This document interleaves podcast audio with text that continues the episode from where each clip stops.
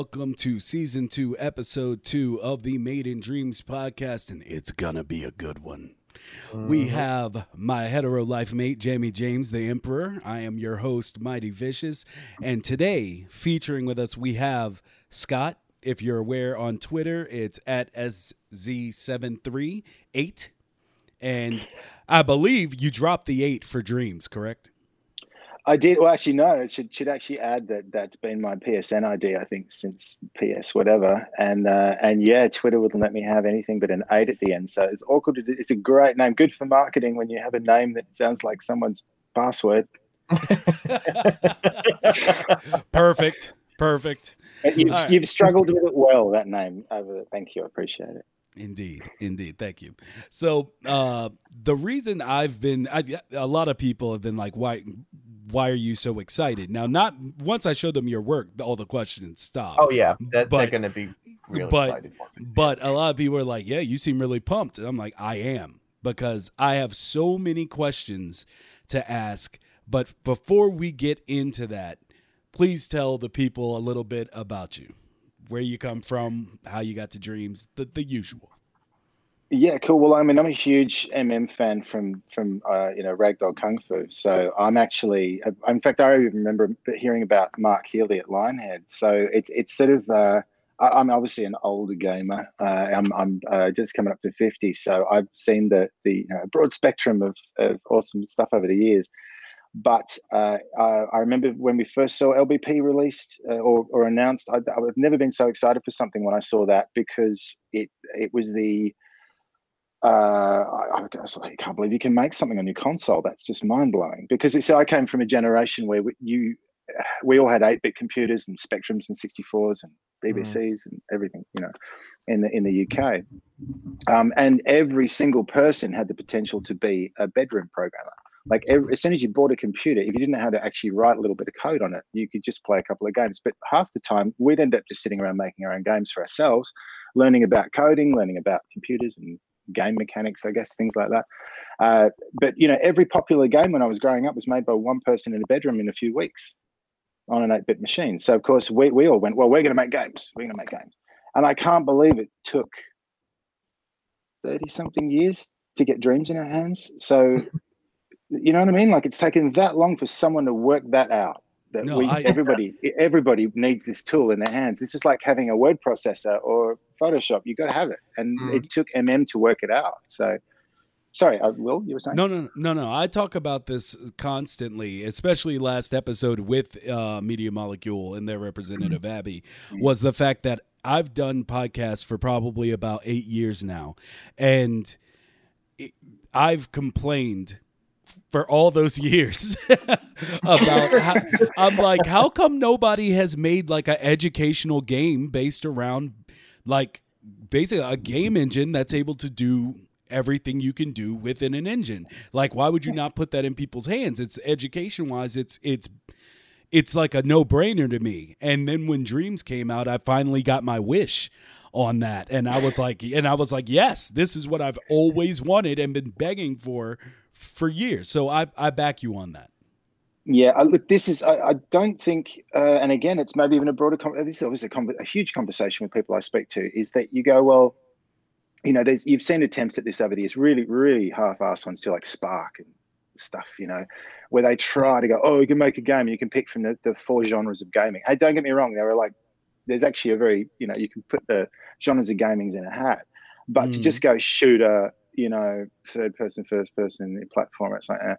But when LBP came along, what struck me about that, and I'm sure MM as well, and potentially Sony, was they went, well, people aren't just making platformers with this. They very quickly exploited those tools to make a calculator, to make a short film to make third-person games in basically a two-dimensional platform engine, and seeing, you know, and then go what 5, 6, 7 years down the track when people were essentially breaking the game completely to make things that you just wouldn't think have been possible in LBP1. I remember making Logic, because I love Logic. I'm an electronics nut from way back.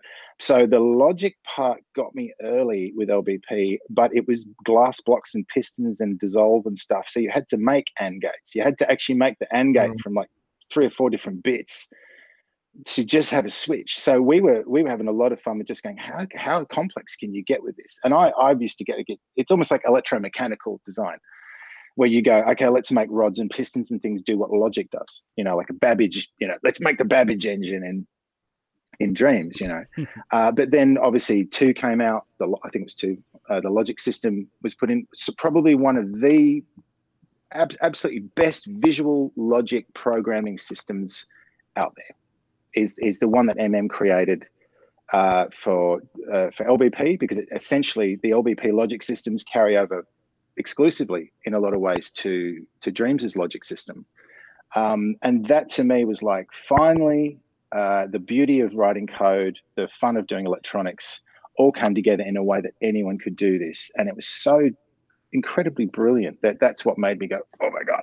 And I mean, I work in post-production, that's what I do.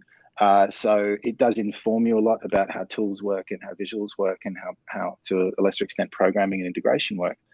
But I was completely fascinated with LBP2, I think it was, and just built stuff. And my partner, she still builds stuff, and she's a Dreams creator as well now.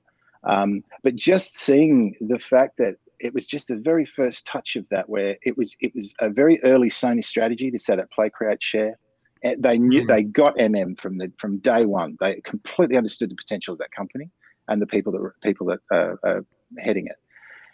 And they obviously gave them some carte blanche, I think, with Dreams. And this is, again, you know, LBP. Everybody, I'm sure, that touched Dreams has got to have touched LBP at some point. The magic is in there too. It's still there. It feels like you're using an extension of that concept. But I really think somewhere at MM, there's a whiteboard that Mark probably came out one day and got his marker out and went, right. And when I want to be able to do everything without having to know how to do anything, like, how do we do that? And I think they cracked it, because I mean, I think all the tools aside and everything else, Dreams as a piece of code and a concept, like an art concept, is really does deserve more recognition than it did receive, even though what it received was obviously cool. Because the actual, the coding expertise that's gone into somehow fitting this entire ecosystem into a single load, into a single environment on a console, a good console. But, you know, I've still got my PS4. I haven't got a PS5 down here because we're down in Australia. So good luck getting, you think you have trouble getting a PS5? No, you have trouble getting it everywhere. Yeah, no, we're just not even thinking about PS5 because, well, it's no point. So anyway, I actually think the PS4's still got a little bit of life left in it anyway. I don't think it needed to be put out to pasture quite so early, to be honest.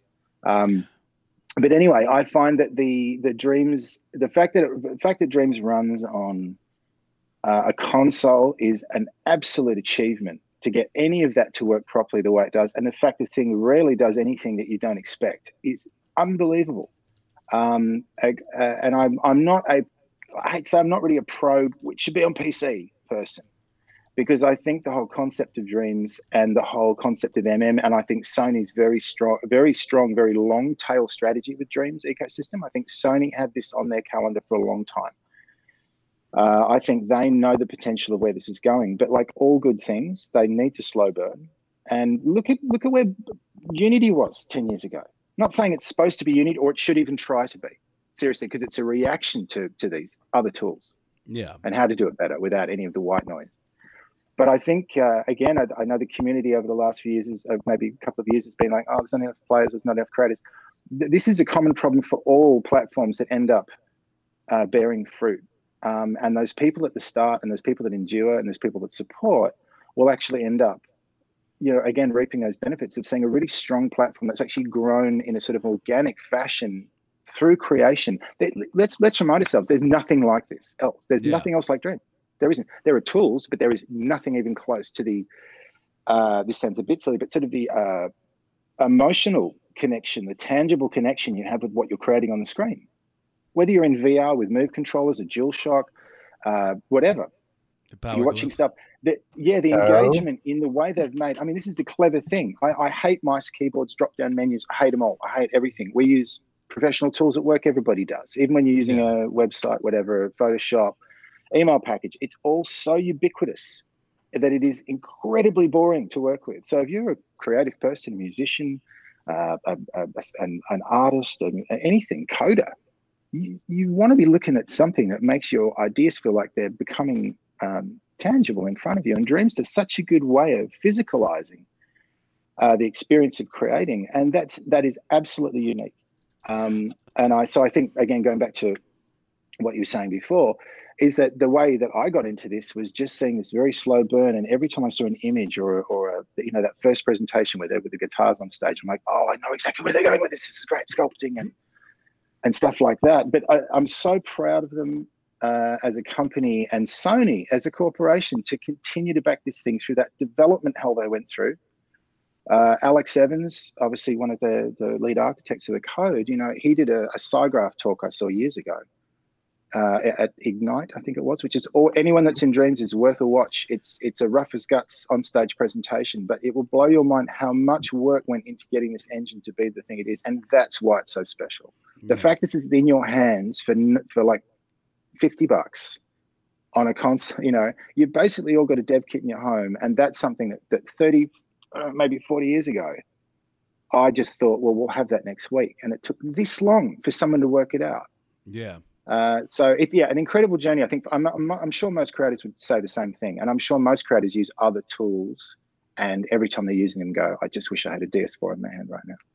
Yeah, and one thing I wanted to add on there was you were saying about the PS4, like we've also said many times that the fact that something like this can even work on a PS4 is an achievement within itself. Oh yeah. I can't wait for PS5 for many reasons, mostly because my PS4 is finally trying to reach its final resting place. But yeah, like it really is weird that it took this long, and I feel like they played around with it. Like multiple companies played around with it. It was like the explosion of like Forge mode in Halo. And, you know, then you had LBP, which took it to almost its final stage, but everybody started putting into these like build with our engine thing. Well, I was like, well, why not just give us the engine? But I do want to go into the, basically what you had said about the way that you create being boring within the industry, whereas Dreams kind of gives you this, you know, build in front of you. Like you see all your tools, you see what you're creating. It brings something new.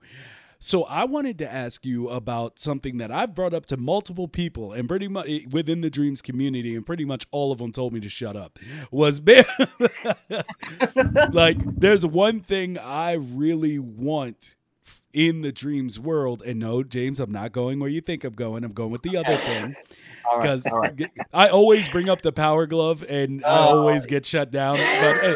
But like the one thing I feel like Dreams doesn't do as, or doesn't allow you to create as quickly as everything else, is basically line art, and I would personally really love for Dreams to have, like, to be able to take a tablet. Like, if you could get a tablet to do more drawing specific things within Dreams, it works better for me. But I believe that was one of the things you said, or you just mentioned or alluded to being kind of like weird. I think when I say tools, I think input's different. Like this is why the Move controllers being. Remember, these are 10-year-old peripherals too. Yeah. So these are again really forward-thinking peripherals for Sony, and of course, you know, they knew they could be used in different ways. Remember when they came out, it was just a Wii competition thing. You know, they came out to sort of go, we've got it too. Very Sony, but also, you know, Sony love them dearly, but they can drop things like a hot rock as well. Mm-hmm. So you've got to be careful that. So the fact that if they still have Move controllers. They knew that when VR comes out, when Move comes out, those are, again, still in the marketplace, are unique input methods that you still can't. I mean, Martin Niblom, I hope I pronounced that correctly, he's incredibly progressive with his use and promotion of the fact that he's sitting in a chair with Move controllers, building things, and he's got, you know, professional CG and VFX artists around him going, what are you using? How are you doing that? And why can't we be using it? And they have to go back into the other room and use the 3-button mouse and the Acuity keyboard and pretend like they're enjoying themselves. Yeah. So I think look, to be honest, I think look, honestly, they could have freaking foot switches and I'd be using them in Dreams. I think any input methods are great. And again, I really wish I could remember all of the names that I've seen in the community over the last year, because there's some people out there that are doing some very outside the box, outside Dreams kind of technical use of motion tracking and screen stuff, and you can just see it's people are trying to find ways to put stuff in. I think even Tap has you know, had his camera concept used recently in a thing where they're doing handheld cameras with a screen on a DualShock and looking around dream scenes in like you would on a James Cameron film. That's what they do now. They go, oh look, you can walk around the set in virtual environment. Yeah, you know what, you can in Dreams too. And This is the thing, is that this is how experiential this software is. And I hate calling it software, actually, because it literally, to me, transcends what we would normally call a creative tool. It feels more like a box of paint. It feels more like a lump of clay. It feels more like you're picking up a guitar, you know, and that's something you do not get from Autodesk. You do not get that from Adobe. And with all due respect to them, because they're all fantastic tools in the right hands, but they all have learning curves that aren't curves. They're like this. And the community is equally full of people that I think that are like, oh, I don't know if I want to do Dreams or Unity or I want to do Blender or I want to do this. The fact is that the tools are relevant at the end of the day. No one cares if you write a novel on a typewriter, word processor, or by hand. It's irrelevant. It doesn't matter. But your input methods are important. So I think if someone goes, like for instance, I still don't use Move controllers. And it's driving me nuts because I feel like I'm like, oh, I really should like get used to those macros and that muscle memory and just get into it, because everyone that I respect out there says, yes, you should if you're doing anything with it, because it really speeds up your spatial work and everything else. I couldn't agree more. But then I see a lot of people going, I'm sort of on the DualShock, and that shouldn't work. I shouldn't be choosing a game controller as my primary source of input when you're sculpting or making something else. When we're working, when I've been working in the past in things like, say, Maya or something like that, we use tablets because I hate mice with a passion. If you have to use a mouse all day, you'll know why. So I've been using it. You've got to use a tablet. But my point is that now I don't think it's a bad idea, because I don't think there's such a thing as a bad idea with Dreams input-output. I think you know, let them eat cake. I think if someone wants to input with their boot that's plugged into USB, I think power to them. You know, I think you should make a judgment on what they made rather than how they did it. But I will also say, Will, that I think there's a propensity for people to go, here's a big laundry list of things that we should add. And that becomes a lot of white noise for MM, in the sense that there is obviously a roadmap for this journey for us all. There is something on the wall somewhere that says we're doing this. And we really have to trust them as a developer, because how have they ever let you guys down? You know, they've always, and also they've given you Dreams. So even if Dreams was buggy, crashy, and underwhelming, I'd still love it, because I'm like, it's still closer to what I want than anything else that's out there. Yeah. Will, go for it. Oh, no. I hear you. And part of the thing with a tablet for me is that, you know, it's all about what you're comfortable with. And the feedback, the pressure to line, like all that stuff transitions better to me than waving my hand with a wand.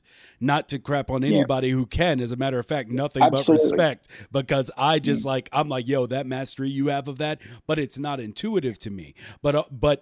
And I feel like the tablet would be, but to follow up on the idea of, you know, trust MM, I think all of us do.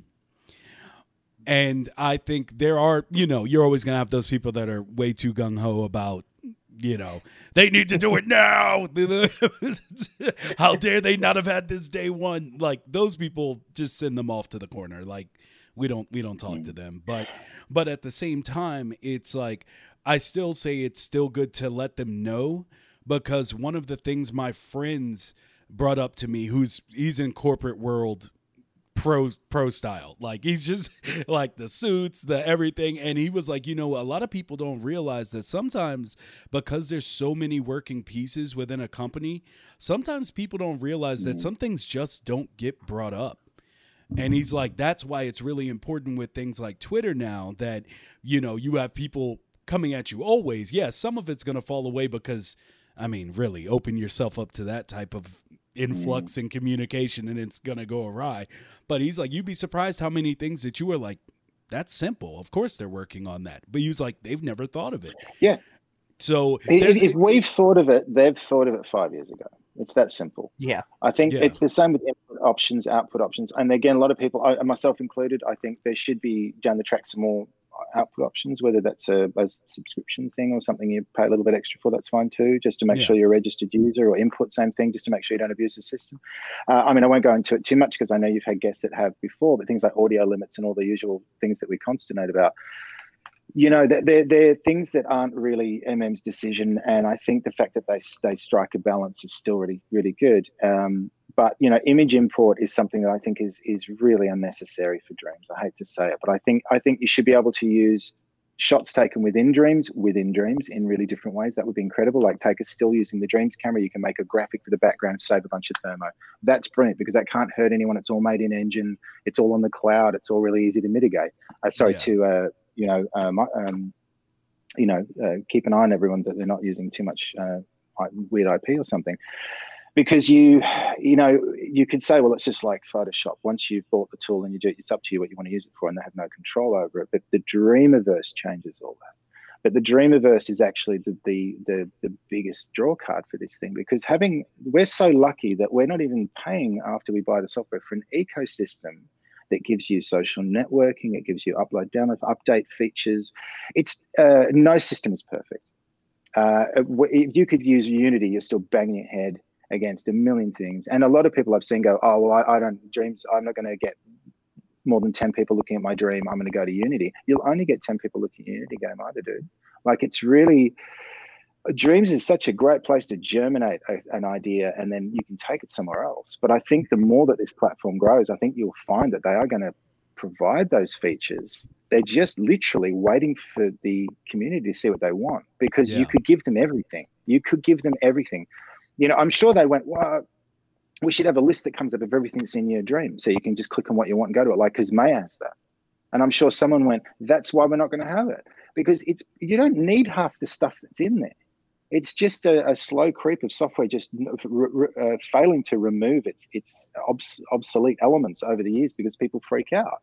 So if you're coming straight into Dreams fresh, you're like, oh, this is how it should be. Of course, this is great. Going to make some cool stuff. But if you're coming from old tools, you literally are going, oh my God, why can't I do this on this giant computer with this expensive software? And you can, but you can't do it in an hour. You can't do it while you get your feet on the couch. You know, I think the gateway drug for Dreams is that you can do it on your couch. And I think that's if you're a creative person, you don't want to be sitting bolt upright in front of a PC for too long, because you start becoming the computer. But look, I think just to bring it back to, I think all the input and output methods, regardless, I think if they are listening to people, but it's really difficult what they're doing. The fact that this software even QA'd, there's so many things going on in that software at once. It's incredible that how solid it really runs. So as I said, think about that. PS5 version doesn't even exist yet. So just imagine what they've got cooking over there, and they've had a dev kit for years. I mean, so, like you just said with the QA, you know, like I can imagine the nightmare it was to actually test everything to make sure it all worked. And like someone in our chat, ODM Cobra, just said, you know, there is no or little to no crashes or glitches with Dreams at all. I mean, I've been playing Dreams since early access, and I have yet to have one crash or one glitch. And it's the environment that you would expect to have it in, because it's so unpredictable. Like, you know. And the fact that you see so many crashes and glitches in, you know, standalone games like Assassin's Creed Valhalla, for instance, you know, that's a complete separate environment and everything was designed within the engine for that purpose. And yet there are so many crashes or glitches or errors that pop up in that. But then you have this whole creational suite where you would expect a million and one errors to happen because there is so much involved within the creational process of it. And yet there isn't one. And it's an absolute credit to them that they've been able to create something so polished. And in my personal opinion, it is the most polished piece of software to come out on a console, period. I agree. There is nothing that is as polished as Dreams, because it is the type of software that you would expect to find a million different glitches, because it's so unpredictable to account for everything that Dreams can do. And yet it doesn't. It's incredible. Well, this is the great testament to when you do have something that's proprietary, when something is built on the iron that it's designed for, because it's a console, but they have squeezed every single, kilobyte out of that thing and cycle out of that thing. And I think it shows. Whereas when you do, for instance, Valhalla, any of these multi-platform games, they're trying to balance between multiple console things. And I think, to be honest, you see it. I mean, it's the sad thing. We're like, next gen. We've done this. How many times have we done this? We go, new consoles coming out, new games. And for the first 6 months, we're playing last generation's games with a new coat of paint. And it's happening now too. I mean, as I said, I've done it with a PS5. I'm not missing it because I'm not sort of excited by most of the games that are out at the moment. They look pretty. I'm sure they're a lot of fun. But I've got dreams, so I'm.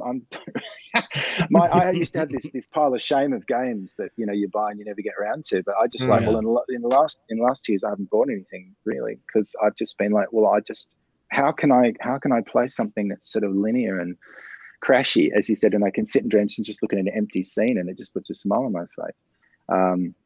Well, that's kind of intimidating. You go, that big clay box means I've got to do something.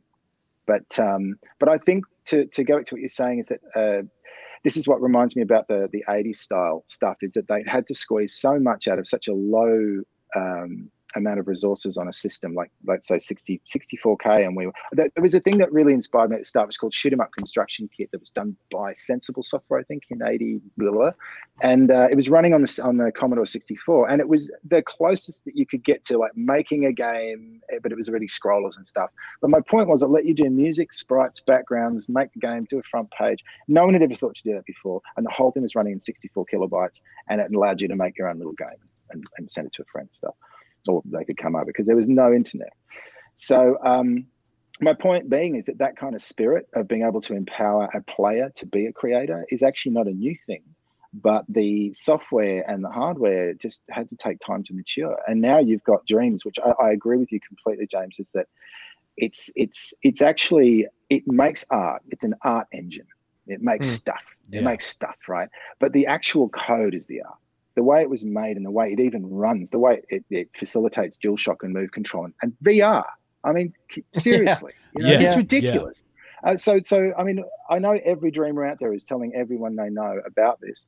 I saw, I think, a tweet from, it was Elka or someone saying that I had to, every time someone asked me what I'm doing, my thing, and I had to say Dreams, it seems sort of passive aggressive.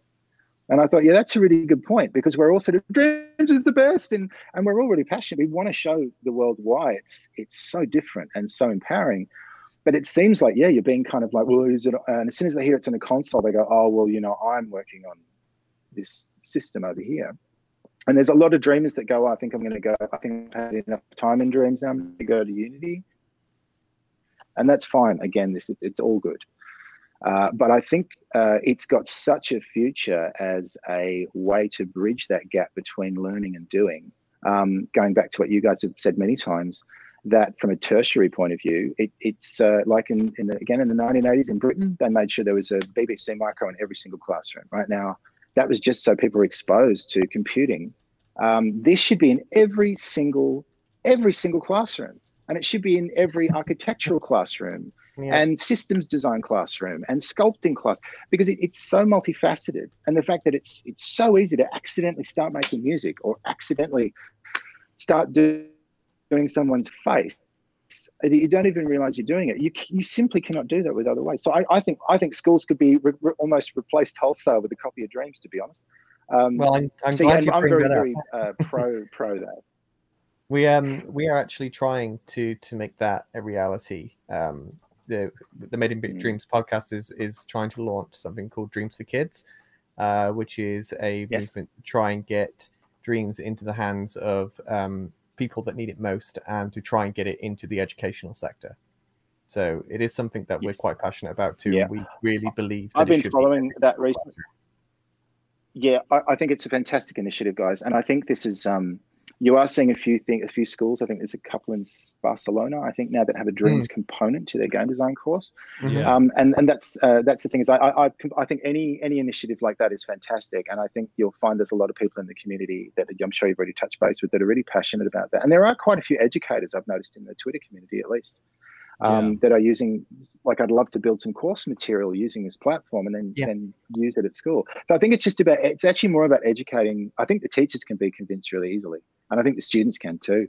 I think it's got more to do with the institutions need to be more agnostic about what boxes they're using. And funnily enough, if and this, I'm not saying they should do this, but if Sony just put out a little box that had dev kit run on the front and threw it in, I think they go, oh great, it's this really genius thing. It just has PlayStation on it. But again, if young kids at school are learning on iPads with apps, I mean, you can get 20 somethings learning, game design and game mechanics and creative development on something. It really should be in every classroom. I completely agree. And the biggest part of it for me is the fact that, like, I like the higher education, but as I was talking about with Abby last week, like, my whole thing is I didn't get to pick up a guitar until I was basically 20 something in college, and I always wanted to play. And now that I do play, I sometimes sit back and wonder, like, what could I have done if I got this if I was able to afford and get this when I was 5. So for me, like, getting this put into higher education is great, but getting it in the hands of, like, kids for me, like, people who don't have, like, to be fair, like, their projection in education isn't really that bright. Like, those are the Einsteins that never make it out the corner. Like, those are the people that I would like to get this in the hands of before I even think about upgrading it to higher education. It's an easy place to start because of the platform. But I think education with kids is all about engagement. As long as you can engage them, they'll learn. And I think with this, it's so easy to put a DualShock in their hand. Of course, they'll be quicker than the teacher. They know those 16 buttons better than anyone. Yes. And I think you're right that breaks down the reason. Like, as soon as, I mean, again, in schools, remember they gave you a little Casio keyboard to learn music or something, and you go, But the I see. It's interesting what you said about coming across things late, because I'm nearly 50 and I'd never sculpted a face before Dreams. So I've done work in 3D and played with tools and done stuff like everyone has, but I've actually never sat down and tried to make someone's face. And I, with Dreams, I remember seeing those first times when they moved two spheres together and they kind of blended. I went, whoa, what's that? That's really. I remember watching Kareem do stuff, and then he dialed something up, and I just went, okay, where's that in the tools I use? That looks like something maybe goes back to when I was in school and I enjoyed working with clay. That's really I get that more than UV unwrapping and meshes. So to see, so anyway, I mean, I like doing character heads now, right? But I never did that before. I didn't know I could even do a face. I haven't even looked at someone's face when I'm sculpting. I just start going in Dreams, and that's a real testament to the fact that if I can do that at my ancient age, then some kid is just going to go bam and just jump straight to their skill and straight to unearth their stuff. And as much as you go, oh, I wish I'd found that earlier. What a wonderful thing to be like halfway through your journey and come across a piece of software that allows you to unlock things that were there. I see this with everybody. Everyone settles into their groove in Dreams. You've got people that like logic, people that like doing animation, people want to do just voice stuff or audio work. Amazing musicians, like incredible musicians everywhere. But essentially, I think maybe you have said this or someone, I can't remember where I saw it recently, is that like we're like the biggest dev house in the world. Like we're all working on the same platform in different regimes, and in a way they're trying to bring us together so that there's more collaboration. But I think you're going to find a lot of people have stumbled across their true skill using this. A lot of people have said, yeah, I'm a musician, I've just found I like doing buildings, and I just was never exposed to anything that would let me create something like this. I think it was a few years back, MM did something where they put, maybe it's during beta, they put Dreams in front of a bunch of people that have made stuff in LBP or use creative tools, and they gave Dreams to a bunch of people that have never used anything in their life to be creative. And they said the things they were most surprised about were what the people that have never worked with it before had done. because they had no preconceptions of what you should do. A CG artist is going to go, oh, it doesn't have this. Or, oh, yeah, I like to work like that. Yeah. Or where's ray tracing at? You know, I don't care. No one cares about that stuff. But I think they said that, oh, there was a guy that worked at a, you know, savings and loan that just went, I had no idea I could do this.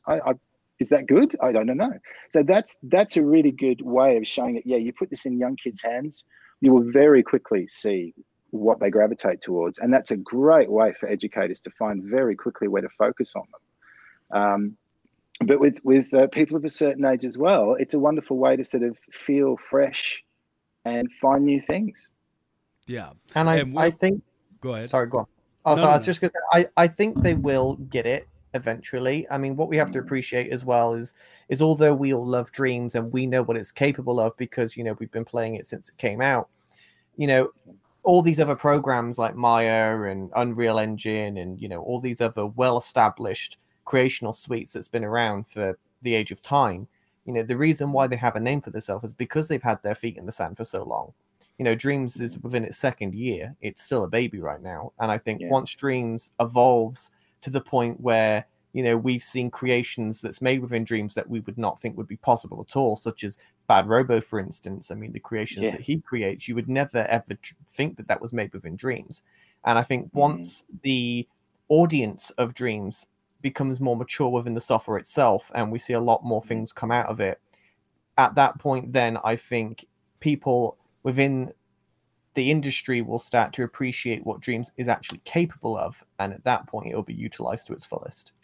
I agree. I think, I mean, it's a big conversation, all that sort of, but I think certainly Dreams' strength in the, if you want to put that sort of industry professional market, is its speed and its immediacy. It's turnaround time. Because that's what you don't get, like instant gratification. So you could, I mean, I've pushed Dreams in front of a few people in the film and television industry in ways that we can, just because obviously, you know, you don't want to force anything on them. But I've, for instance, we have done a few things recently where they would want to pre-visualize, like say a set, like just a location, and not a visual effects thing or something like that. Just a set, four walls, where the chair's going to go, where's the camera going to go. Because Dreams uses real world metrics and proper cameras, like proper lenses, you can talk to a DOP and say, well, okay, what are you going to be on here? And he goes, well, I want to be on an 85 mil lens and I want to put the door here. So you can say to the production designer, let's look through it. Do you want to look at it in VR? Do you want to walk around it in third person, first person? Do you want to put a light in here in real time? That looks pretty cool. Great. Okay. 10, save 15 that off. Minutes tops. Yes. 10, 15 minutes. And not only that, you can just, there's nothing that works quicker. Now that's at a really basic sense where you can just build, like I know people have designed their kitchens and things in it too. This is kind of what I'm talking about. It's brilliant. So I want to take this moment to really go into, because a lot of people are really loving hearing you talk about Dreams, and you're getting some good feedback here in the chat. I want to take this time to kind of switch to our other screen so I can show what you've worked on and really start my line of questioning. Because there's a lot of questions. Yes. Okay. So first I'll just have the reel going, but if anybody has been looking at your stuff on Twitter, it's absolutely breathtaking and just ridiculous. It's one of those people, like, your creations for me is like, I guess every artist has this, but for me, I always look at certain artists and I'm just like, man, I suck.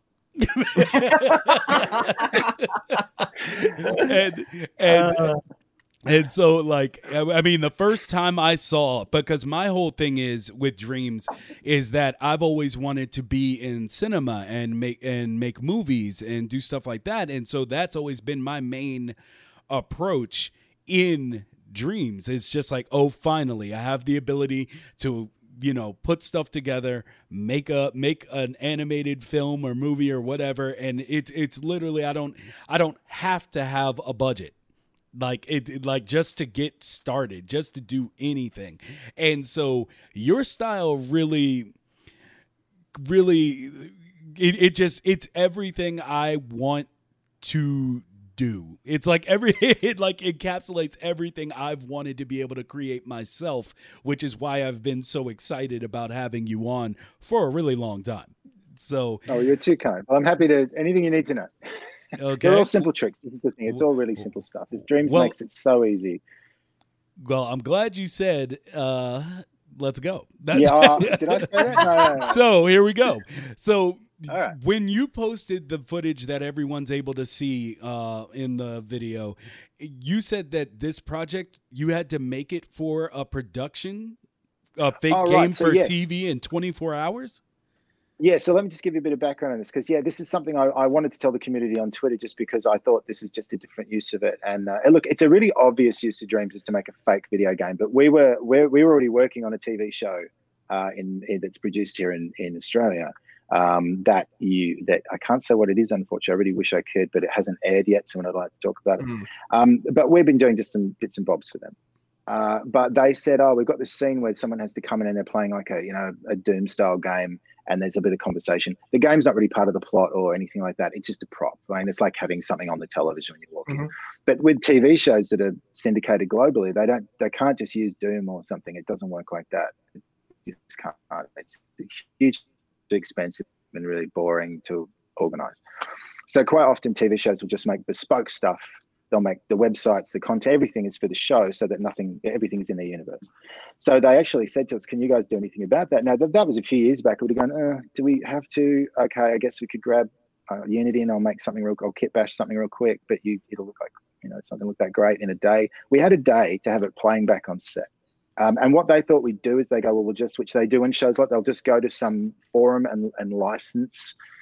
They'll credit someone for their student work, some unfinished thing. And I've used those in the past and gone, it just doesn't look real. And it doesn't look AAA, let's say.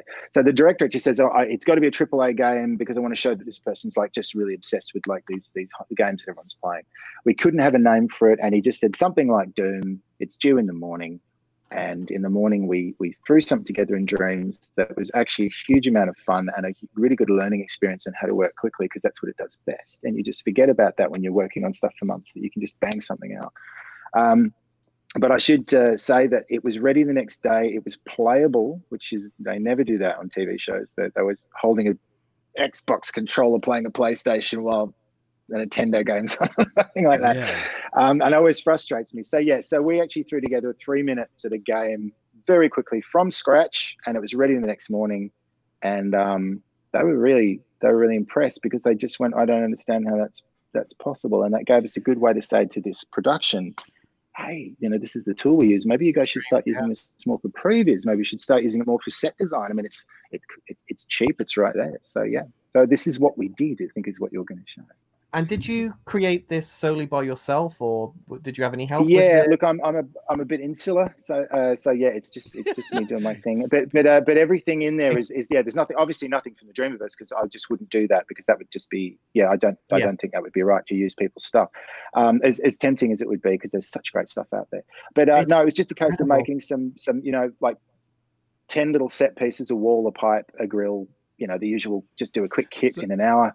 Throw a couple of fully animated monsters together that shoot at you, that have animations so quickly, and they're not very good. So don't judge me on those silly blood explosions. Don't you start. No. Everybody is not allowed here. No, right. That's right. No, you're right. No, everybody in chat. Rembrandt. The person in chat. Let me catch you up. They said, "Yep, I suck. I feel it now." and just as you've been talking, there's been little things where it's like, but with models from the Dreamiverse, I assume. And then you're like, no, it's all for me. What? Like people, this is why I told you. Well, look, to be honest, when you actually, if I showed you what they look like, if you turn all the lights off and you actually looked at them without, it's it's a few rough edges here and there. Yeah, that's regardless though. I mean, when I saw your tweet, I assumed that it had Dreamiverse content, but now you've told me that this was all, from scratch within a day, is just beyond my reconciliation. I just don't know how you've managed to do what you can do, and it just looks so polished as well. It's so smooth. I didn't mean it. Well, I meant it to be, but I didn't think it would. And I think Dreams, again, it's like you're saying, a good guitar. You go, I can't play, and then you play a good instrument. You go, well, actually, I can. I just need the right tool. I think with that one too, I should explain the process really briefly, just for people so they understand that when Dreams is used outside of the Dreamiverse, you do have to contact MM and actually go through a process with them, just to make, so obviously to see what it's for. It's a really easy process, but you've got to be on you know, PSN name, you've got to be, you know, using Dreams for a while. You've got to show that you're a decent creator as far as you won't tarnish their reputation. So what we actually did was we just said to them, well, look, you know, we're doing this, and is this all cool? And they do actually have a list of things. And one of the things is that you can't, it's got to be all original. You can't use things from the Dreamiverse. And I think that's a really good point to people if they're confused about how Dreams can be used externally. Is it's like, again, I keep using Photoshop as a reference, but like, it's like if you just grab something off the web and use it, you can't do that. You've got to make it yourself, and you can. So as the Dreamiverse is an incredible resource for people building Dreams content. But to be honest, as soon as you work off platform, it has to be all bespoke and made by the actual PSN ID that you're saying this is made by. So I did it all myself, that long night, but a fun night. And as I said, I learned so many more techniques. So I'm going to have to do more fast things.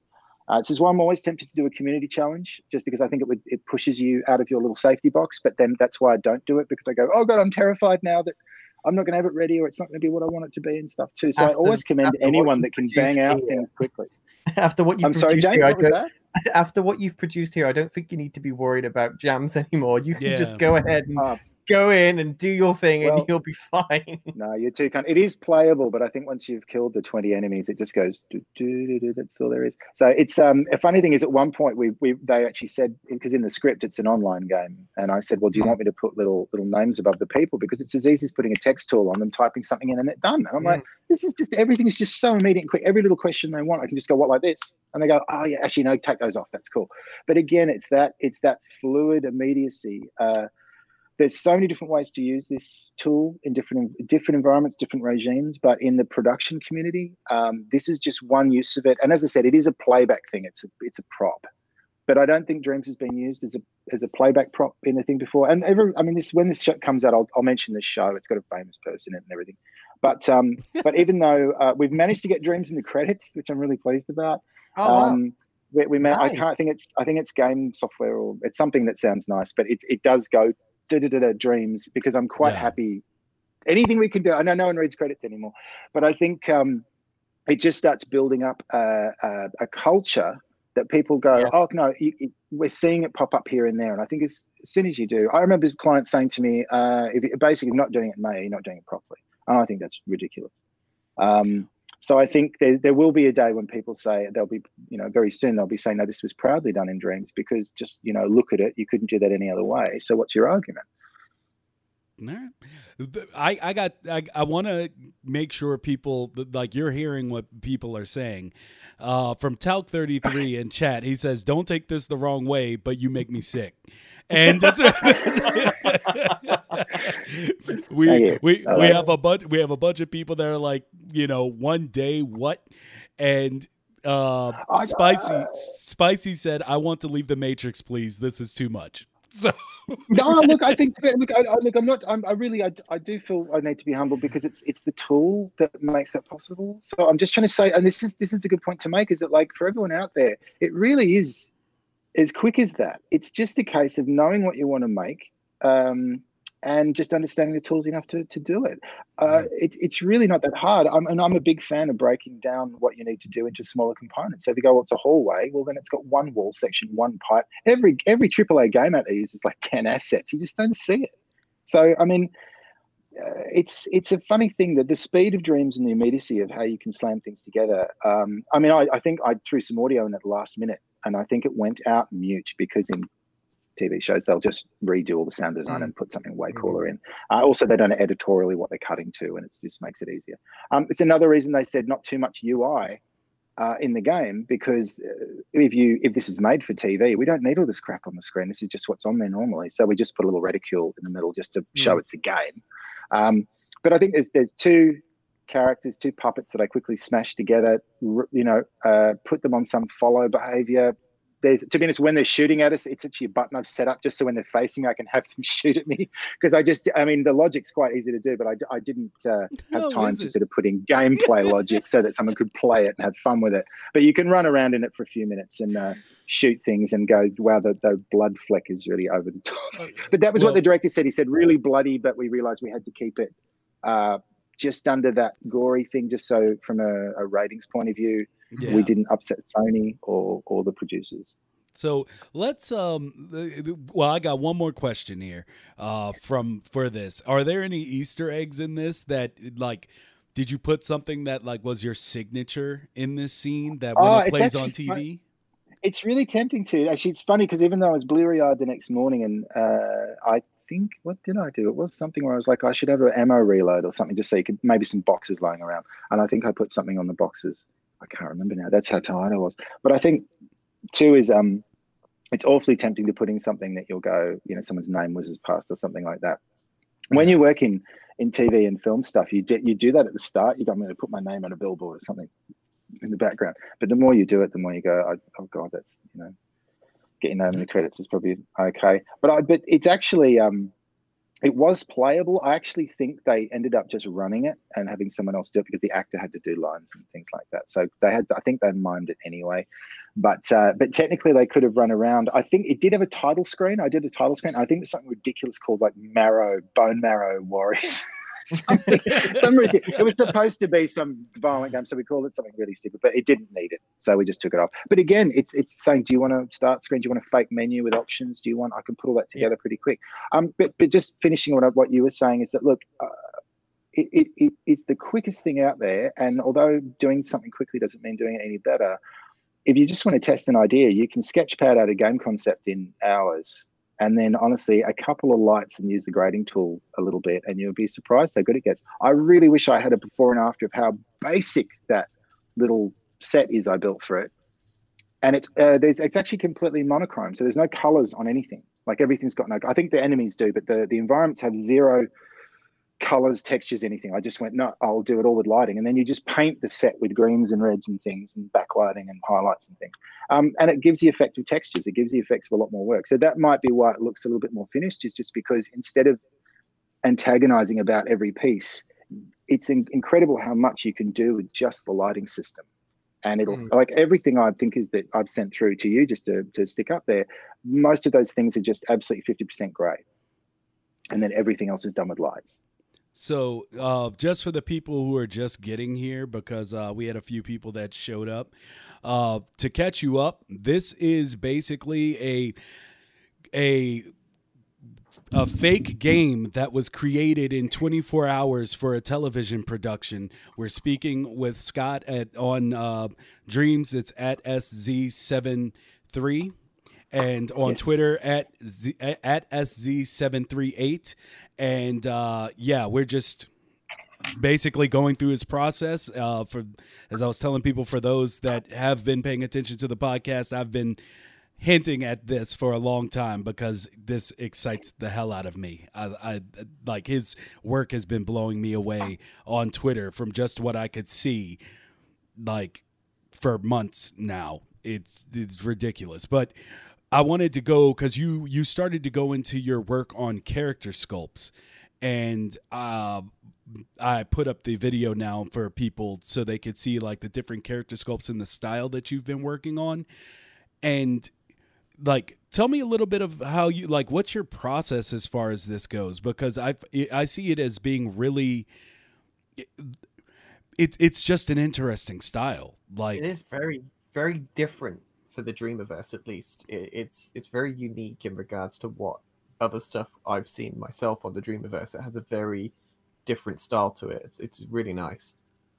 Well, I do appreciate that. I think to answer that, it's because I've never done that before. So before Dream, like I said before Dreams, and I'm talking maybe, I don't know, a year ago, I'd never sculpted a face in my life or even tried to. I didn't really need. I haven't never really had the need to.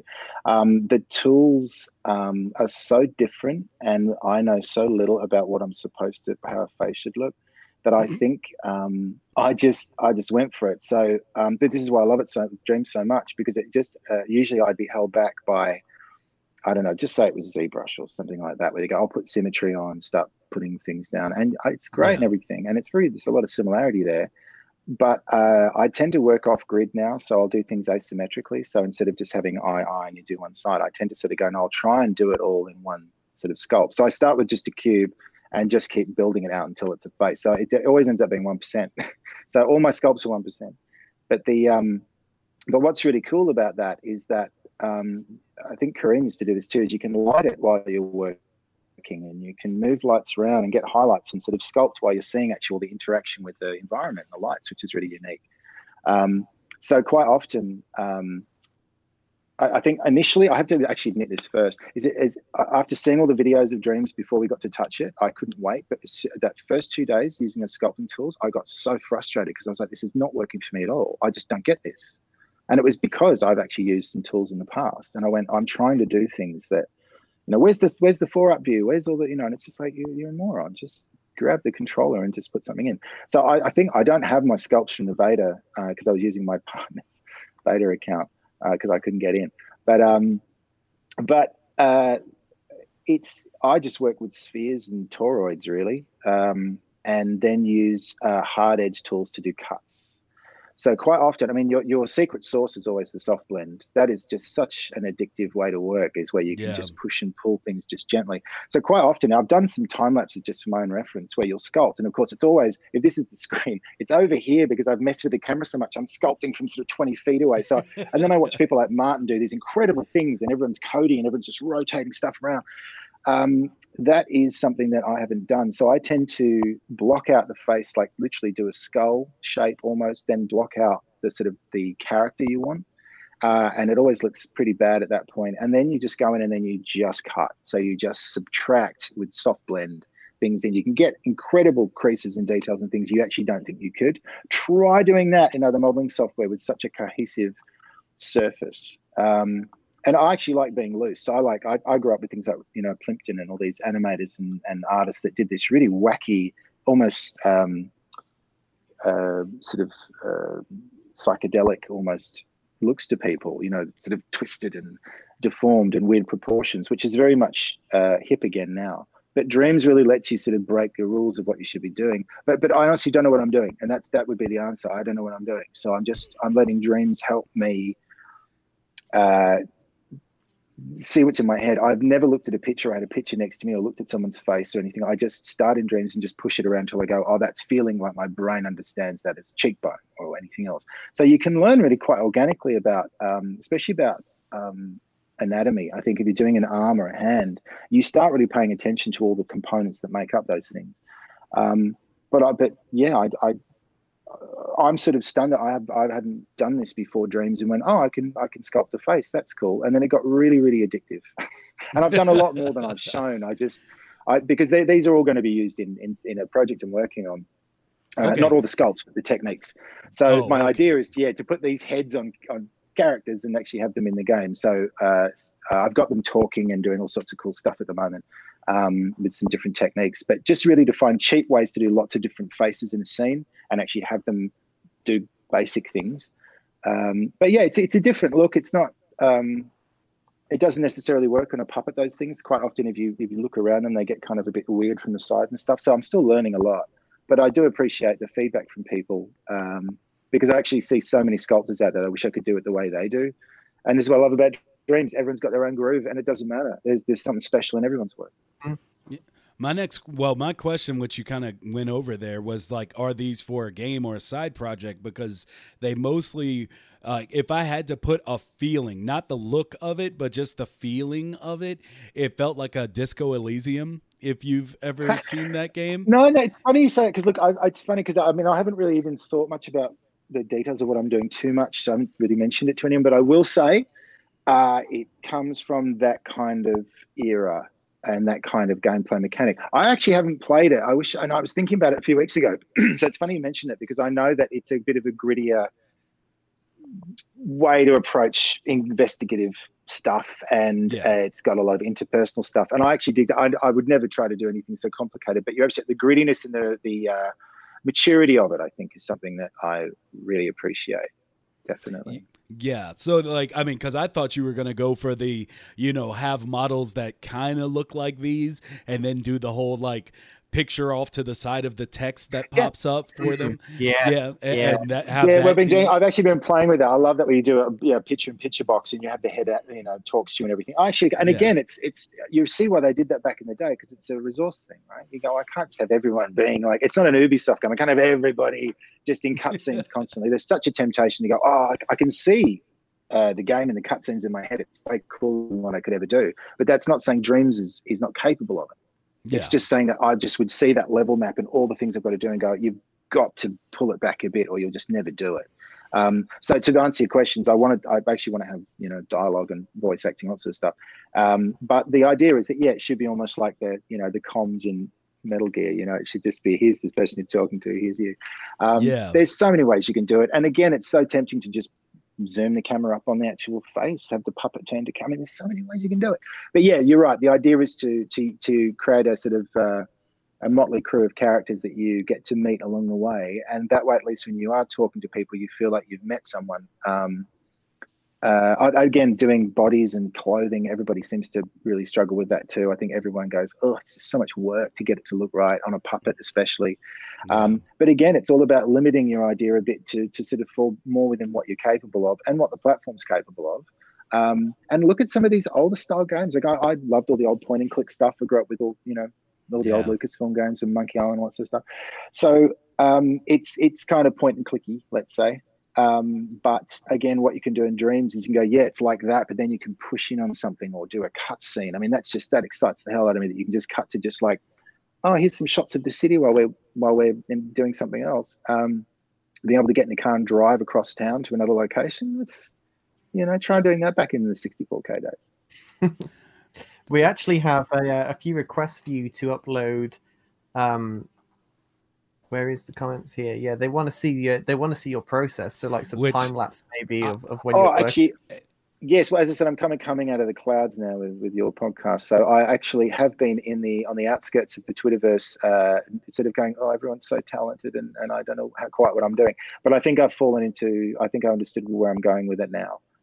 And I actually would like to. I will put up some stuff there just about general sculpting tricks, because although there's nothing no one wouldn't have already learned from some of these other fantastic people that put so much time and effort into putting shoots up, I think everyone should put something up just to show the diversity of everyone's ideas. Because even one idea that you've never seen before is like, I didn't know you could do that.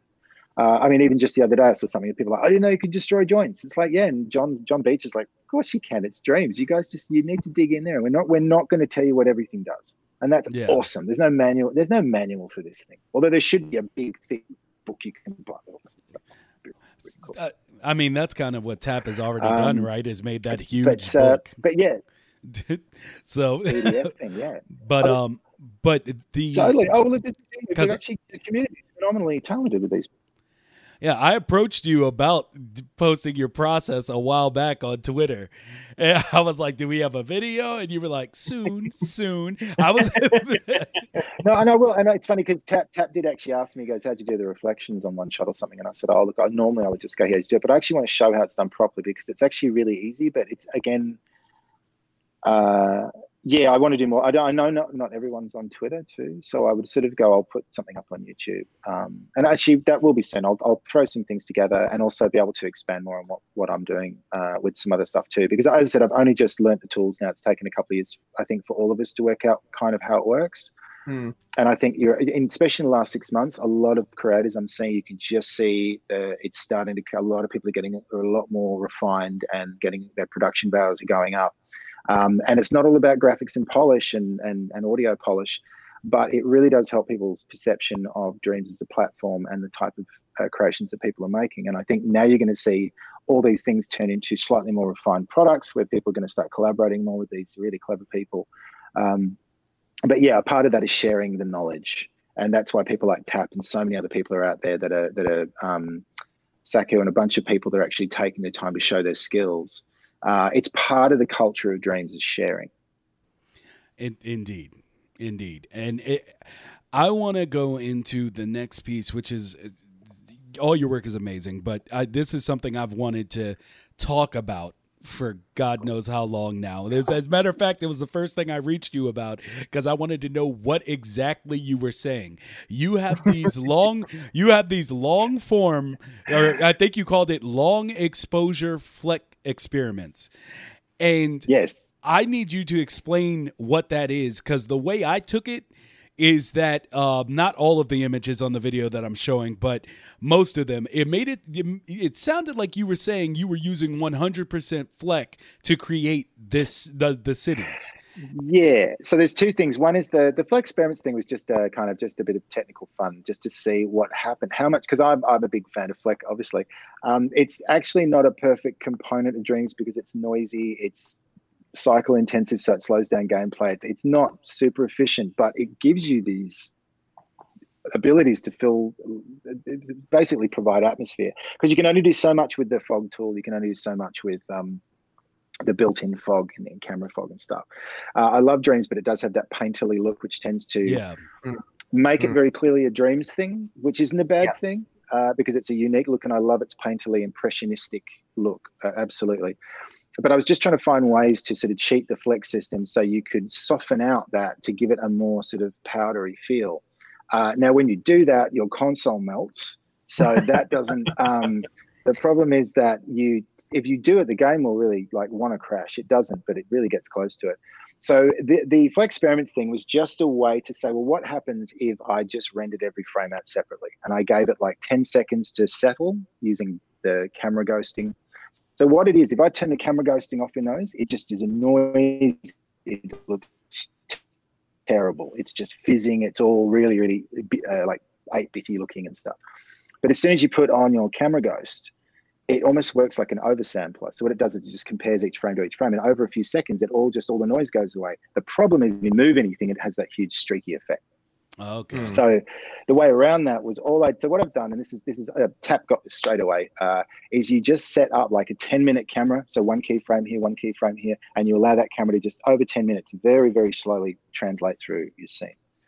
You turn all the stuff on, turn camera ghost on, because the camera's moving so slowly, you actually don't get the streakiness. And then you speed the video up by 1,000%, and you end up with a 4-second clip of it moving very carefully through completely noiseless environment. Now, of course, that's not really useful to dreamers because that's not something you can do in the Dreamiverse. It's a trick, but it was a way of going, okay, that's the look I want, but I can't do it that way. So I put those up just to say, well, here's just another way of using Dreams to maybe output options, Media Molecule. You could give us a frame record output. So what would happen is that when we want to record out, say a cutscene, you say, I want to output this to a video using Share, or maybe there'll be some inbuilt feature. Mm-hmm. And you say, let each frame be oversampled. Remember, was it Gran Turismo with photo mode, right? And you'd move around the car, and then when you take the photo, it goes, give me a minute. And it sits there for 15 seconds going, okay. And you get this incredible 4K image that looks way cooler than the game, but it looks like a cutscene, right? So you could basically frame record out, and then when you finish, you get a bunch of PNG files console or something, and you put it back together. Now, these are all silly things that only get used by 5 people, but it's just another way of having fun using Dreams in different ways to try and get past its shortcomings. The other stuff that what was good about that process is that I'm okay, that's the look I want, but I want that so you can walk around it, and so you get good frame rate. And then it brought me back into them playing with these other ideas, which are now working a lot better, where that look essentially can be done in a quite an efficient scene now, just understanding how to balance the grading tool, the flex settings, the waxiness, and all there's a lot of little ways you can. It's literally 1% on sliders too. If you just get them all right, you can get it to hold for certain shots.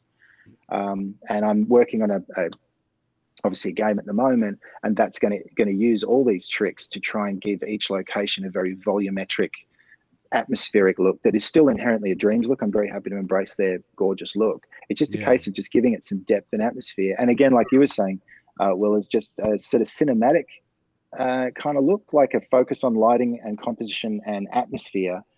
And then you can tell a story within that environment. That answered all my questions. I'm just speechless, to be honest. I mean, you're such a modest, humble person, and yet the creations that you're putting out is just mind-blowing. It's just such a pleasure to talk to someone so talented that yet doesn't really appreciate how talented he is.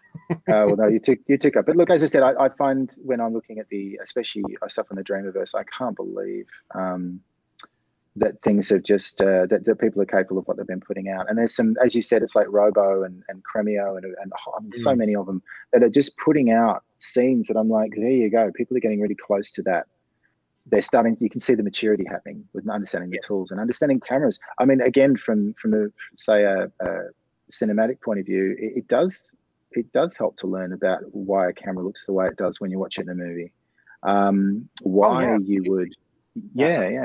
It's one-to-one in Dreams. You know, if you understand how camera angles work in film and, you know, the reason why they shoot things the way they do, you do it in Dreams and you're going to replicate that look. Absolutely. I mean, it's not for everyone, and I don't think it works for every dream, but we're seeing such great stuff across the board in character animation and full games. I'm not saying they'll have to be polished, but, you know, in every production department, in every game dev studio, there's people that come in and they polish.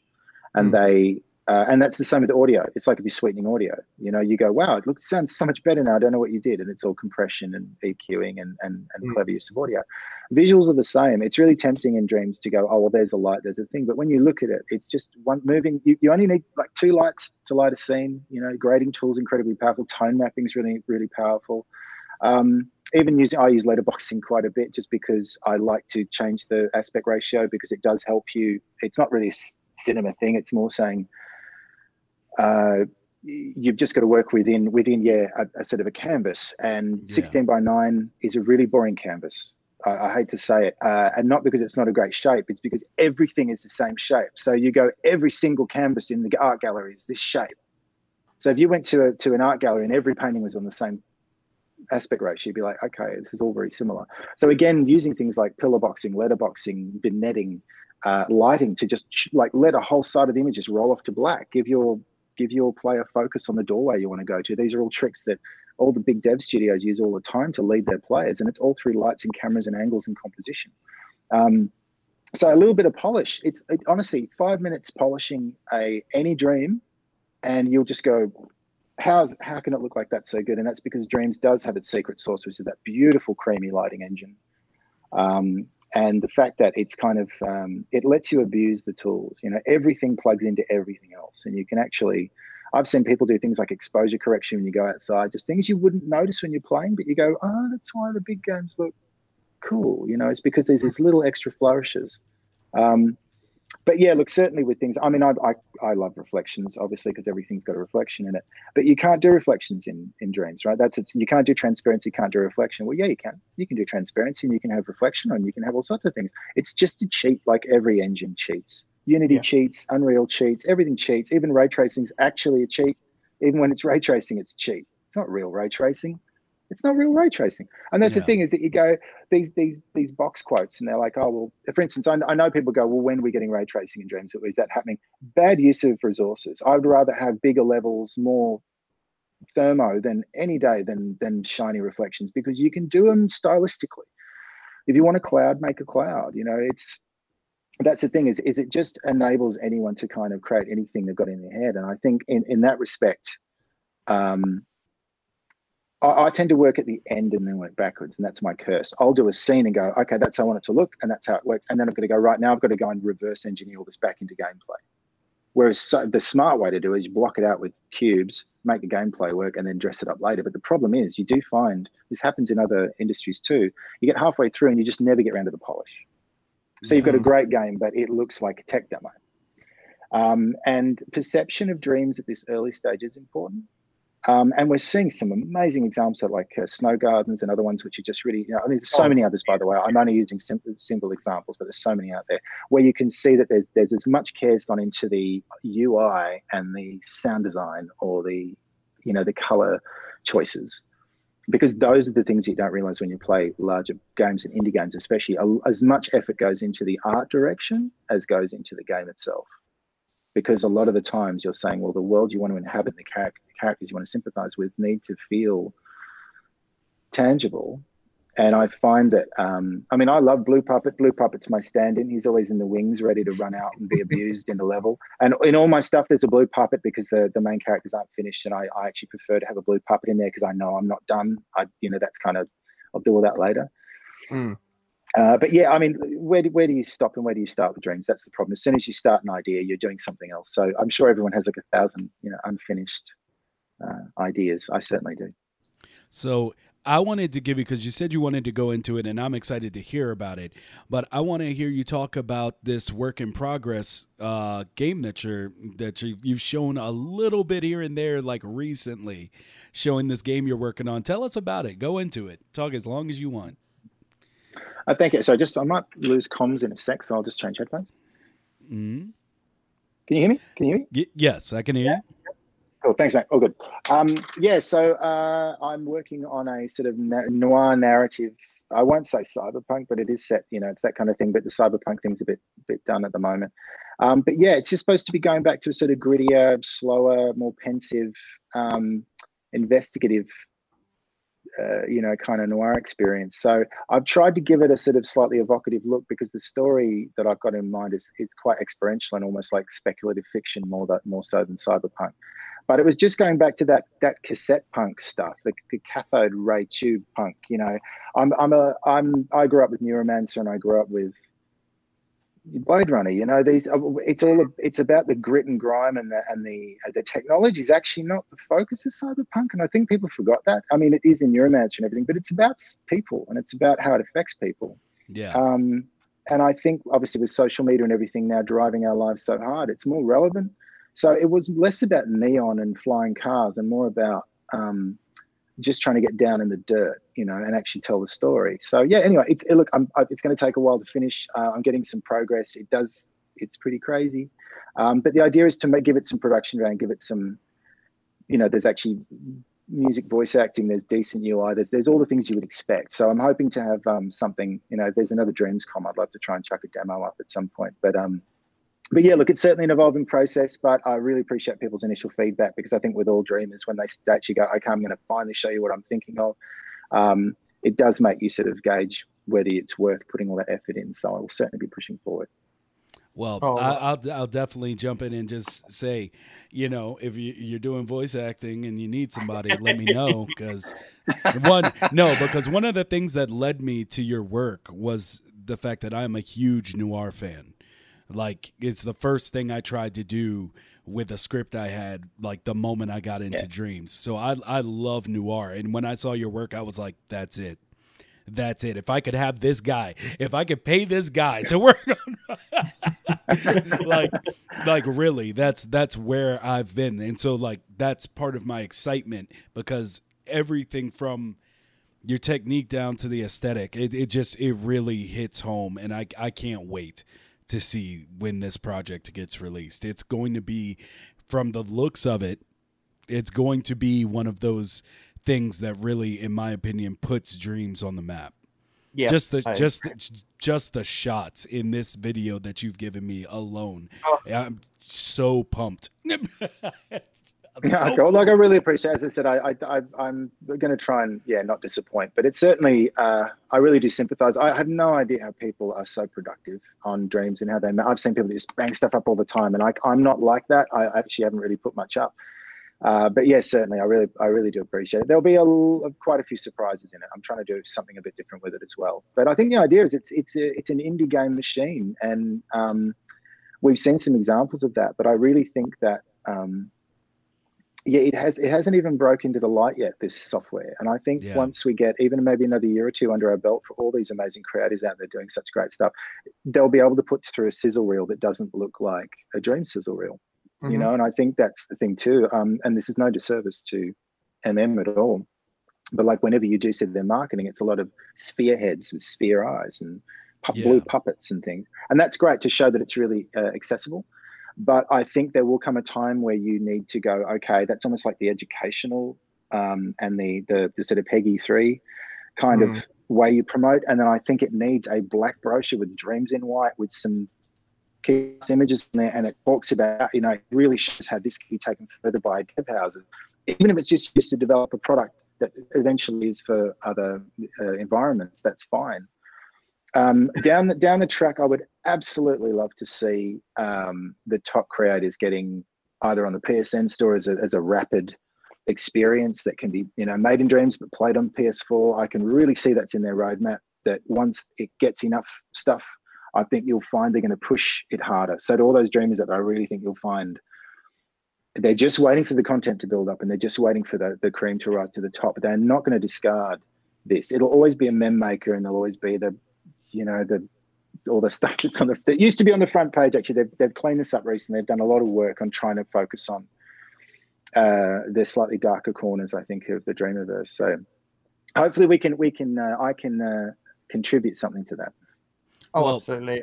I mean, I've said this multiple times, you know, just to repeat on what you've just said there, you know, I think that Media Molecule and Sony themselves are waiting for this big leap in quality of content within Dreams.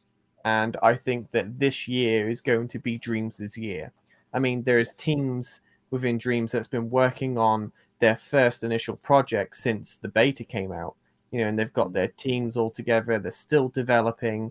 And I think truly this year we're going to see some incredible creations be uploaded onto the Dreamiverse that you wouldn't even necessarily even consider that it was made on Dreams. And I completely agree. Sorry. So once they've got that content, then I think Sony is going to come to Media Molecule and say, okay, here's a trailer. Now put this out. This shows what really can be done with Dreams, because it's very difficult to advertise a creational suite when there's no experience with it. There's no footage to show. But when they've got all this premium content that regular players have come to expect from AAA games, and they see the pure quality of content that can be made within Dreams, then I think Dreams is just going to absolutely blow up. And I really think that this year is going to be Dreams' year for that kind of stuff. I agree with you. And I think too, the PS5's a big nod towards that, because as much as we're like, well, where's the PS5 version? You know, look at the year we all had globally. You know, we've got a +1 year now. Okay, that's just how it goes, and they know that. You know, that they wanted to have stuff out too. People also forget that we had a couple of huge audio updates, VR update this year. You know, a bunch of great stuff. You know, really strong community challenges and a lot of feedback from them. So I agree. This is the year that I don't think it's going to be the top year. I think we're going to see this amazing growth, and then it's going to continue through to the year after, because the PS5 is the platform of choice. They're now discontinuing the hardware for PS4 at the moment. Once Sony fully commit to this platform switch, I think you'll find Dreams will get a fresh push. That'll be based on the strength of the content that's been produced. I mean, they would have always said it's going to take a couple of years to build it up. People aren't just going to build great stuff in the first week. Of course not. And there's a few high-profile Dreams that have literally taken 2-3 years to make, and they're going to come out soon. I'd love to see it. I mean, I want to see more original IP stuff. I think that people do have to realise that if there's too much fan service on there, that those things, they're great and they're essential to the community, but I think they're waiting to see more, not original IP, but just original approaches to things, so they can, you know, we could see a new Sackboy or a new mascot come out of Dreams one day. I'd love that. Exactly. I'd love to see that. You know, this one game that someone did, it just popped, and it doesn't have to mean people have to get successful from it. I think, to be honest, if you're enjoying yourself, then you're spending your time right. Dreams is a perfect example of where you can, you know, piss away an iron and actually feel like it's worth something. The only thing... So I think all of... Oh. Yeah, go for it. No. Go ahead. It was only because of a hiccup. Oh, okay. Well, I think. Again, going back to what you're saying is, yes, I think this is the year that it's going to take off. I think you're already seeing everyone was a little bit down in the dumps a few months ago, and our player numbers or whatever, it's irrelevant with Dreams. That's not the point of Dreams. Is sales figures irrelevant at this point, literally, or Sony are not even charging for it at this point, because it's about getting in people's hands, about getting people's hands to then create the content, and then MM and Sony, I think, will reciprocate by pushing it harder. And this is included with the work that they're doing with the outreach team at MM. There is actually a team of people at MM that are simply there to push it to institutions and broaden the scope of it. Why do you think they put someone like Jen Simpkins on as editorial? That means they're going to want to start telling people stuff. You know, she's a huge supporter of indie development, and a great editor with Edge magazine and PSM over the years. So to get that kind of caliber of people, as a lot of other great people they're putting on, but that's as an example. Why are they focusing on someone that can do editorial content? Because they know they've got to start telling people about this in a way that isn't just like, it's good for memes or something else. It's got to show that it's grown some teeth and some muscle. And we're already seeing it. That's the only thing that I would say out of what both of you have been speaking about that I agree, but I also disagree in the same in the same vein. It's the, like, I do believe that there's going to be a push when you have this like upheaval of just straight quality.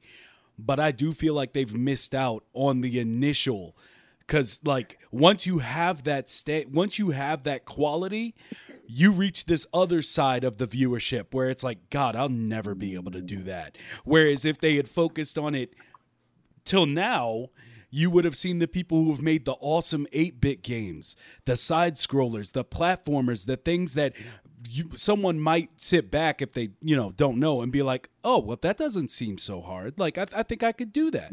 You've missed the push of all those people. Whereas once his game comes out, once his game comes out and you have the stuff that Martin's been hiding and all the stuff that Bad Robo probably has been hiding, when you get to that point, you're going to get to another side that you might not be able to come back from, which is someone looks at it and they're like, nah. See, you might show them something from back and be like, yeah, people started like this. That doesn't matter. It's that artist brain, that one that makes you, you know, look at someone else's art and be like, Jesus, what have I done with my life? Like, why? you know, that thing, you reach that with a lot of people, and they don't, you know, a lot of people aren't, how would you say, mature enough to look at it and realize that to the viewers, it's, you know, it's just two cakes. They both taste like cake, you know, and like, of course, there are going to be people that hold you higher, but, you know, it's like, I feel like they missed out on the initial push to really show what people could do day one, and they're jumping to what people can do day 500. And that's, but even still, it's going to do good things. Like there's always going to be an influx. I just really, as a person who's like, you know, still in that day 20, I really feel like they missed out on that, but I do believe that they still have the ability to make it up. I really find it sad that they missed it. Look, I agree that it was a missed opportunity there, but this is again, trying to be kind, because I do love the way Sony do their thing, but they do tend to market in strange ways. And I think because it doesn't have a character involved, the imp isn't a Sackboy, and you can't try to create that, you know, the Sackboy was just a way of getting people in, and it was never actually a creation tool to start with. It was a fantastic platformer that just did things a little bit differently. But I think with Dreams, it really was about Sony. Like, you've got to understand how much it costs to push these things. These are not cheap exercises. It's in the millions just to put a poster in one city, you know, and also what's that poster going to say and what's going to be on it? Like, make anything you want. Now, I actually, to be honest, think they should have just done what they did with the PS3, just it does everything. You know, it does everything. You can do anything you want. What's in your head? What's your dream? Let's do it today. There's a way of doing that, but I think the public, although Sony and MM2 really pioneered that idea of player-created content in a really useful way with like planets and all these worlds. I mean, we've all made 1,000 things in LBP that are still sitting there, right, to be played today, and it's like 10 years later. That look at how long that took for them to allow the player base to develop and people's ideas to develop.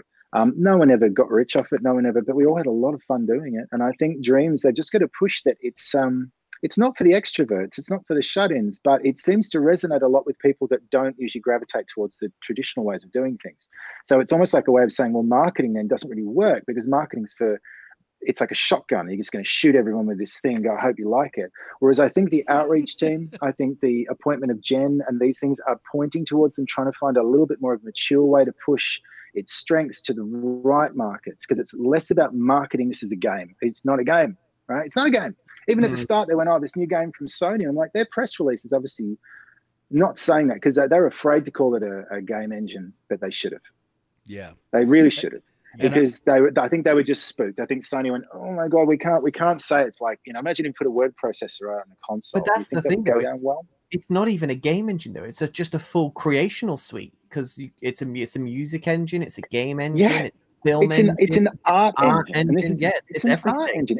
It's the most powerful tool I've ever had put in my hands, and whatever mood you're in, it's got something for you. So I think, going back to what you're saying, Will, is I agree they missed their opportunity. But I think the second wave of this is actually based on a lot of strong user-created content. And I think the proof's in the pudding. And as soon as they can say, like, I mean, Art Streaming, I think is a work of art. I mean, I haven't cried at the end of something for a long time. I thought that was just an emotional gut punch at the end. I don't know why it affected me so much, but I was just like, that piece of music and that thing, I just went, that is the most mature end to something. God.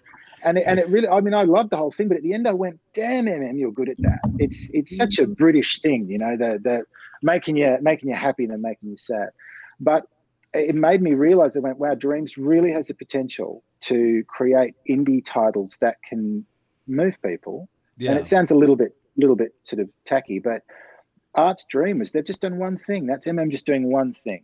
You know, and I think they will probably invite larger studios to come in and do a little signature pack or level or, you know, an experience. That would be great to see other bigger studios actually do a little fleshed out thing, a bit like ArtStream. I'd pay for that. I think it's a great way for the platform to start bringing in some revenue. Especially with all the first-party studios that, you know, Sony has under the belt. I mean, we've already seen it with Insomniac, you know, the Ratchet and Clank stuff that's been streamed lately on by MM. And, you know, they've got so many studios that create such great games under their belt. It would be cool, like you said, you know, to bring those studios in and make unique packs that's from the titles that's made them. Absolutely. A good nod towards that is probably Tim Schafer's involvement in Dreams. Not saying he was responsible for it, but his name pops up a bit, and we know why. And I think that's because you can feel the pedigree of generations of game, you know, developers basically. And I think that's a nod to making. What I'm saying is that I'm sure that Schafer people, and again, just as an example, are saying, well, I would totally be using this to sketchpad ideas before we move to our traditional platforms. And that's one of the biggest things. And again, look, I keep going, oh, games. But yeah, I don't even think the majority of Dreams are games. I mean, I'm pretty sure it's all just, I just love seeing people do just artwork is still a moment, a bit of music. You know, that the diversity is the hook. And that's what you were saying, is it's so hard to sell that to people that, you know, I guess the thing is too, you're saying, well, if you're creative, this is perfect for you, but they kind of need to draw in people that aren't, because I think its real secret is that it unlocks people's abilities without them realizing it. Oh, yeah. And how do you tell that? How do you say this is what this is going to do to you? I don't know, but I still am stuck on that idea of a marketing shotgun for some reason. It paints a video in my mind of just people getting blasted in the face with marketing and how that would work. Look, I'm up for it, but let's be completely honest that, like, LBP made hundreds of millions of dollars out of costumes, right?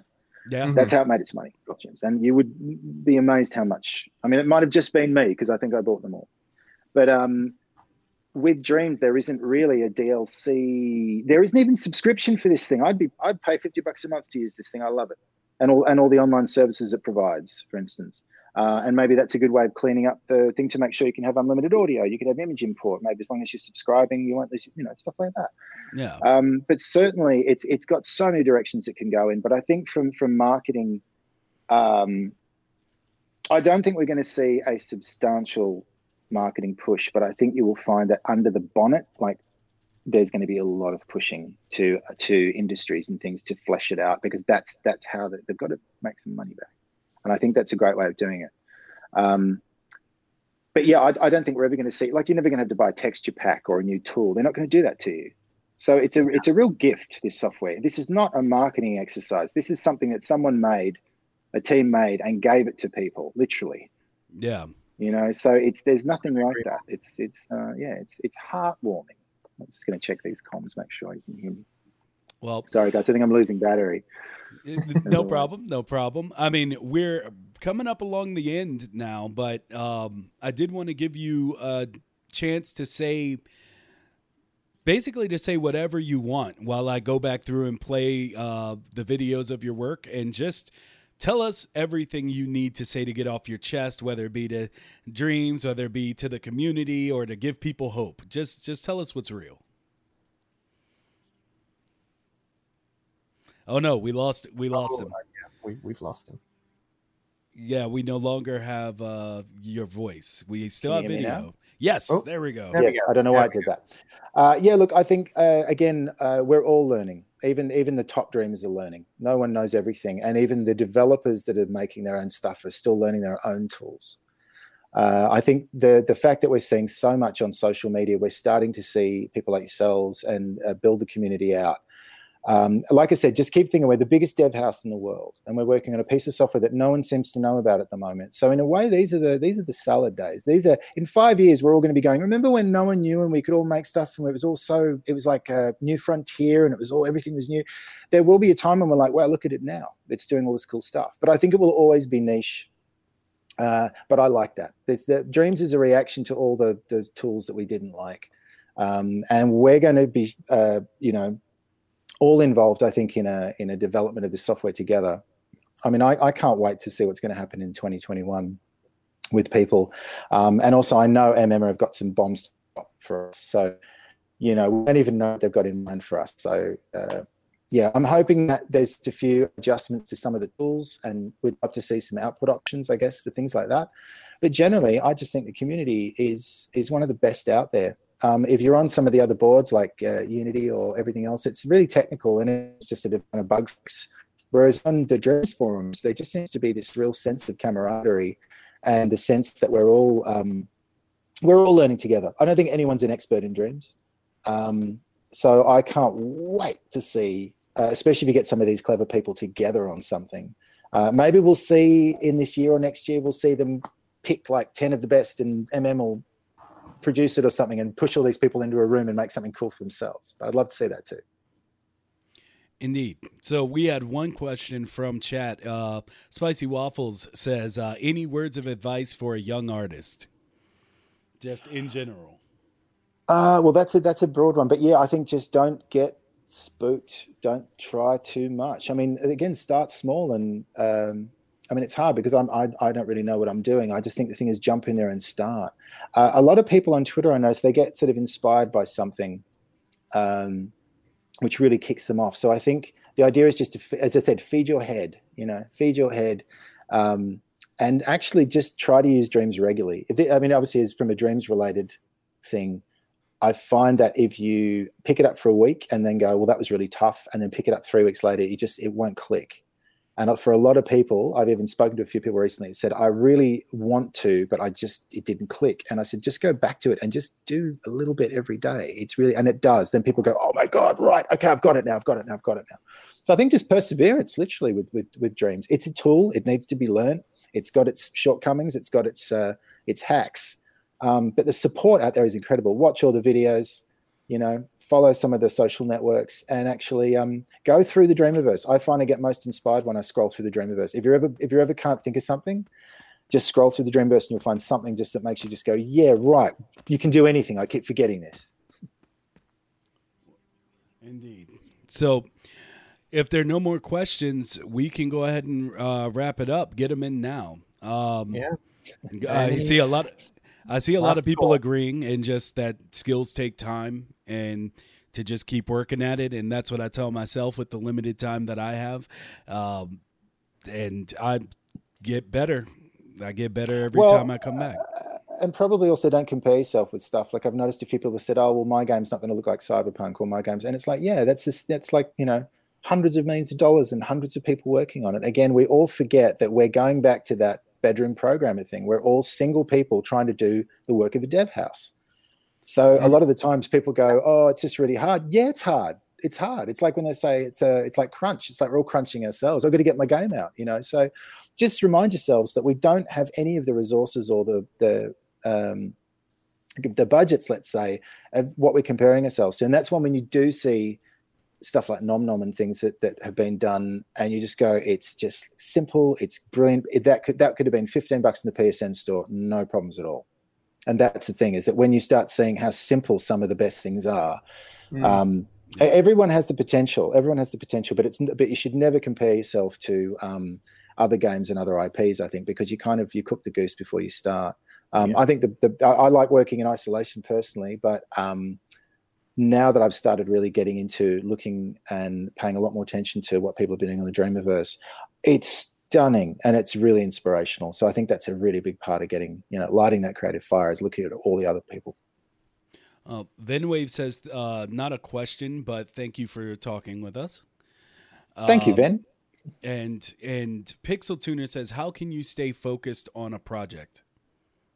Oh, maybe you could tell me, Pixel Tuner, because I find the dreams curve is tools, learn the tools, then learn the tricks to the tools, and then your idea pops up, and then you go, oh God, how am I going to get all that to work?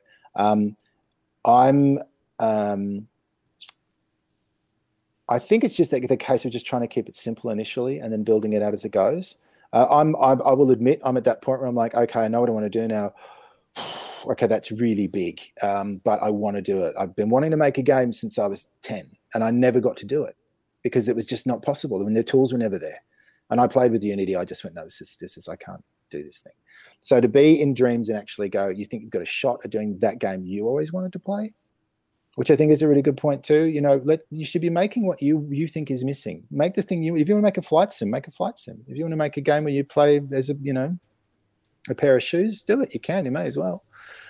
So again, it's just the perseverance of having an idea is not walking away from it halfway through, or sizing it down to get it to fit within the means that you have. Like, as I said, if you don't have time to do it, there's no point in trying to build an RPG, or at least say it's going to be out next week. This is why I love the community challenges, and I'll try to do a community challenge to learn more about that. But no, I think everyone's got a different way of approaching willpower, and I'm probably the worst because I just see everyone else just uploading stuff all the time and being so prolific all the time, and they all know who they are.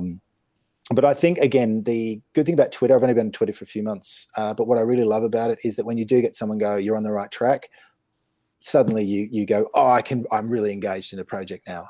I think so. So working by yourself, you've got to show people what you're doing, I think, because generally they're going to dig it. But yeah, I have no idea how people actually manage to get these massive games out, especially if they're just one person. But 2021 is when we see a lot of them come out. Yeah. Agreed. And with that, ladies and gentlemen, we have reached the end of the episode. I have truly had my mind blown, and it's... Mm-hmm. I would say my anticipation of speaking with Scott has definitely paid off. And there's a lot to think about right now, but I hope everybody enjoyed it. Jamie, did you want to throw out anything before? I'd just like to thank Scott for coming on the show. It was a real pleasure having you on, and when your game does release, you must come on again to talk us through your process, and we'll stream the game, and we'll do a director's commentary throughout because it looks amazing, and I definitely want to get that on the show. So thank you very much for coming on. It's really appreciated. Really appreciate it. And thank you for all your support of the community, guys. I do, and what we're doing too. I really appreciate it. And yeah, I'm very much looking forward to talking more about it as we get a bit closer. Awesome. Well, thank you, everybody that joined us. Remember to follow so that you get the alert when we go live. It's every Friday, 3 p.m. Eastern Standard Time and 8 p.m. GMT.